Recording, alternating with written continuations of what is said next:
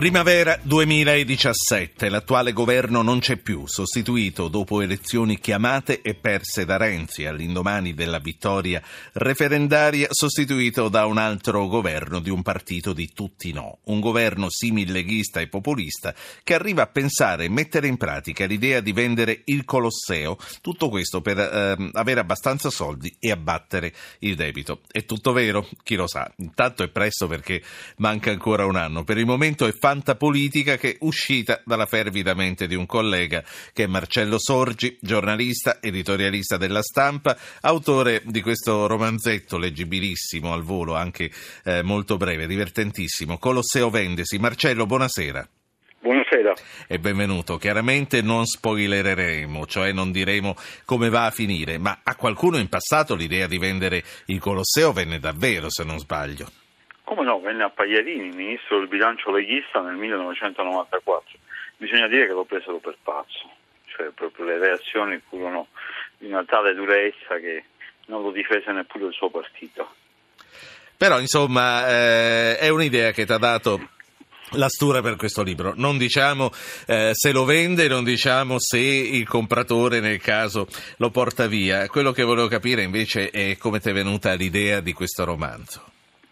Ma questa idea è nata per verità non è, non è, nata da Paglierini, è nata da una conversazione con un grande critico d'arte con cui una sera ero cena e, e, e di quelle persone che non, non, seguono la politica di tutti i giorni e in uno dei momenti in in cui non si capisce se metteranno nuove tasse, insomma se l'Europa ci darà ancora eh, il benestare come è successo peraltro qualche giorno fa, mi chiedeva come andrà a finire, ma sai, eh, dico questa volta no non abbiamo più niente da vendere, eh, perché l'Enel l'abbiamo venduto, l'Eni l'abbiamo venduto, eh, le ferrovie stiamo per vendere, le poste le abbiamo vendute, quindi stavolta dico finirà che dovremo vendere solo se il ministro fermati, è un'idea bellissima, perché non ci fai un libretto? E così è nata l'idea. Volevo solo fare una piccola correzione, io non ho messo i nomi di Renzi, Salvini e così via, anche se poi eh, tutti li vanno a identificare e non l'ho fatto non, non perché chissà quale sì. problema ci sia eh, a dire, ma perché i miei personaggi sono uno la miscela dell'altro, cioè chiaramente il capo del governo dei ragazzi uno pensa a Renzi, ma se guarda poi al suo successore, in cui molti identificano Salvini, in realtà è una miscela abbastanza... Ma, ma tu pensavi a loro però quando scrivevi, anche se hai mescolato i caratteri? in realtà io ho pensato al fatto che viviamo in un'epoca in cui tutti propongono soluzioni semplici per problemi difficili, no? E in questo riguarda sia chi sta al governo sia chi sta all'opposizione. Poi pensavo di fare una cosa scherzosa, io il libro l'ho scritto per divertirmi, mica per proporre veramente di vendere Colosseo.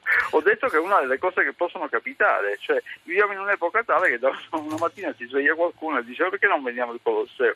E può pure capitare che arrivi uno sceicco a Roma come nel mio libro e dica me lo compro.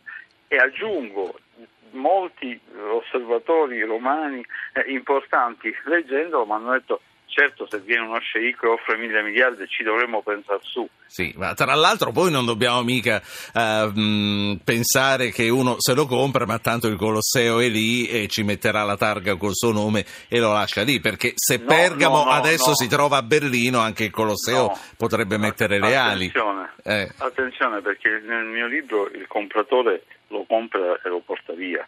Che, cioè, dice, anzi dice quando uno compra una cosa è sua se la porta dove gli pare.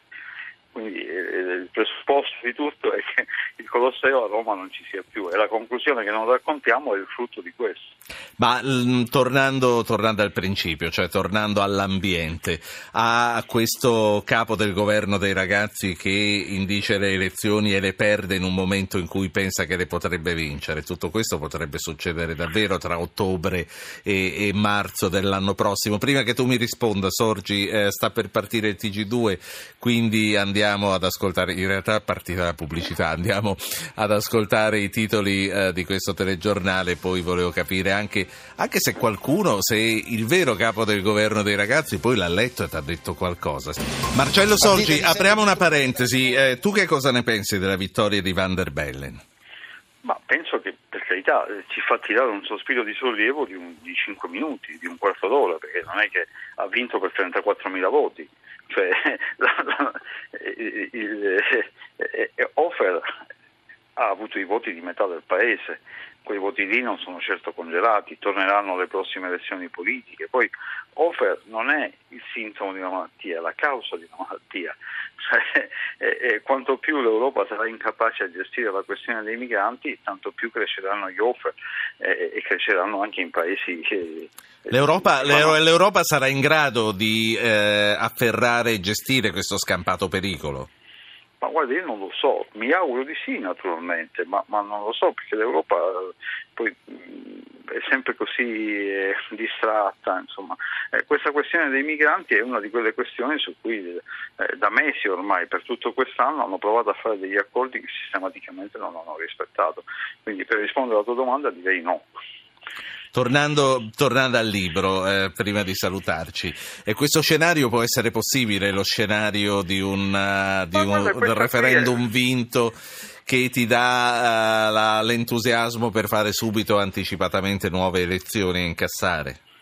Ma guarda, questo qui è, non, non, è, non, me lo sono inventato io, è uno degli scenari correnti di cui si parla continuamente e di cui tutti gli avversari della riforma elettorale, per come è fatta, parlano dicendo che, eh, che eh, Renzi magari vincerà il referendum, poi farà eh, le elezioni anticipate, perché a quel punto la legislatura avrebbe esaurito i suoi compiti e che magari in queste elezioni anticipate al secondo turno, coalizzandosi i voti di tutti gli oppositori di Renzi, Renzi sarà sconfitto. E una delle cose che si dicono, in fondo non è neanche la parte più importante del, del mio libro, a me serviva diciamo, mescolare de- delle cose vere con un meccanismo surreale tra le cose vere c'è questa, come c'è lo sciopero del Colosseo, quello è avvenuto veramente, con i turisti di tutto il mondo lasciati fuori dai cancelli del Colosseo, abbiamo fatto una brutta figura mondiale eh, quella volta e poi ce ne sono ovviamente tante altre che si possono scoprire. Eh, le, le, scopriremo solo leggendo, come si dice. L'ultima cosa, eh, eh a Palazzo Chigi qualcuno ha letto e ha commentato o no? Guarda, io gliel'ho mandato, eh, l'ho mandato a tutti, l'ho mandato uh, sia a Renzi sia ai suoi collaboratori. Tieni presente che il libro è appena uscito e che insomma, uno, chi, chi ha degli incarichi così importanti non ha molto tempo per, eh, per leggere, quindi insomma aspetto di sapere. Allora, sono curioso di sapere quando saprai. Intanto ti saluto, ti ringrazio, eh, vi ricordo che il libro di Marcello Sorgi, io l'ho ricevuto oggi, eh, ma, ma, lo leggo prestissimo. Eh, il libro di Marcello Sorgi si intitola Colosseo Vendesi, una storia incredibile ma non troppo, edito da Bompiari. Grazie.